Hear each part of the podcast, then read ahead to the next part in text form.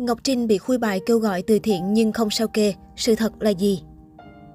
Kể từ khi các nghệ sĩ Vbiz lần lượt bị xéo tên trong loạt phát sóng trực tiếp của nữ CEO Đại Nam, thì từ khóa minh bạch từ thiện trở thành vấn đề khá nhạy cảm.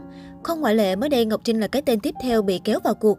Cụ thể, các diễn đàn mạng xã hội bất ngờ khui lại bài viết người đẹp gốc Trà Vinh kêu gọi từ thiện để giúp đỡ bà con miền Tây gặp hạn mặn vào tháng 3 năm ngoái, nhưng chưa sao kê. Ngay lập tức, thông tin trên thu hút đông đảo sự chú ý của cư dân mạng. Theo đó, nhân tình đào lại bài viết Ngọc Trinh từng đăng tải ngày 13 tháng 3 năm 2020, kêu gọi mọi người đóng góp để giúp đỡ người dân miền Tây bị ảnh hưởng bởi hạn mặn. Ngọc Trinh cũng thông báo bỏ tiền túi 200 triệu và vận động mạnh thường quân quyên góp để mua máy lọc nước cho bà con. Cô viết, Trinh xin góp 200 triệu cho chuyến vận động này và mong là các mạnh thường quân cùng chung tay với Trinh đem được nhiều máy lọc nước mặn đến cho bà con. Trinh sẽ kêu gọi thêm để mua thêm nhiều máy lọc nước cho 5 tỉnh miền Tây đang nhiễm mặn và thiếu nước sinh hoạt, 40 triệu một máy với công suất 500 lít một giờ. Từ những ồn ào từ thiện của nghệ sĩ thời gian qua, nên bài viết kêu gọi từ thiện của Ngọc Trinh trở thành đề tài được thu hút nhiều sự bàn tán. Trên các diễn đàn mạng xã hội, nhiều người liên tục yêu cầu nữ hoàng nội y phải sao kê minh bạch số tiền đã kêu gọi trên. Tuy nhiên, bên cạnh một số bình luận nghi ngờ, đòi sao kê, thì một số netizen cũng phát hiện một bài đăng liên quan về từ thiện miền Tây của Ngọc Trinh trên trang cá nhân sau đó 3 ngày.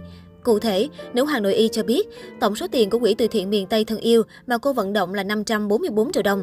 Ngọc Trinh còn đính kèm hình ảnh cử người đại diện xuống các địa phương gặp hạn mặn để trao ba máy lọc nước và thông báo sẽ tiếp tục đi đến các nơi bị ảnh hưởng khác. Trong bài viết, Ngọc Trinh cũng nêu rõ là ở mỗi địa phương, máy lọc sẽ có công suất khác nhau nên giá thành cũng sẽ khác.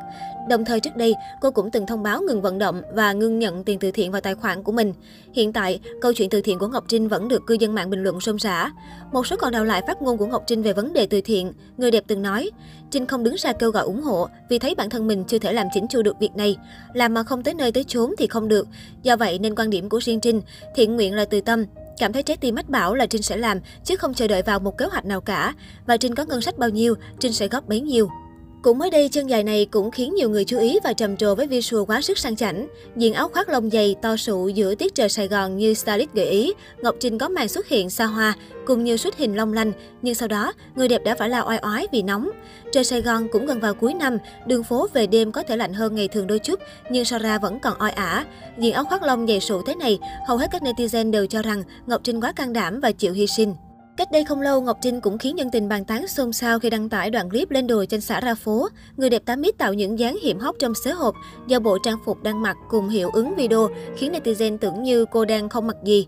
Trên thực tế, bộ trang phục của Ngọc Trinh không hề tàng hình như netizen trông thấy. Chân dài trà vinh diện chiếc đầm đen kết hợp cùng với da do góc quay cùng tư thế tạo dáng khiến nhân tình bị hiểu lầm. Sở hữu vóc dáng chuẩn chỉnh cùng làn da trắng không tì vết, lẽ đó Ngọc Trinh thường xuyên diện những bộ đầm hiểm hóc, khi thì khoét eo, lúc thì để lộ điểm nhạy cảm khiến fan đứng ngồi không yên. Để có thân hình nhiều người mơ ước, nữ diễn viên phim vòng eo 56 phải luyện tập khắc khổ cùng chế độ ăn cực kỳ khoa học. Ngọc Trinh từng chia sẻ, sau khi thực hiện chế độ giảm cân trong 14 ngày, tôi vẫn chưa đạt được mong muốn của mình. Hiện tại cân nặng của tôi là 53 kg, còn vòng eo là 59, tôi muốn vòng eo phải còn 54 mới đẹp. Vì công việc không cho phép nên dù ăn giảm cân nhưng tôi vẫn ăn hơi nhiều. Chính vì thế thế nên tôi không đạt được số đo mình mong muốn. Lý do tôi giảm cân là để mọi người thấy tôi sống có ý nghĩa trong thời gian giãn cách. Hết giãn cách sẽ có một cuộc sống mới tràn đầy hứng khởi. Tôi cũng muốn sống khỏe, để mãi trẻ đẹp hơn nữa. Mong mọi người duy trì lối sống lành mạnh như tôi.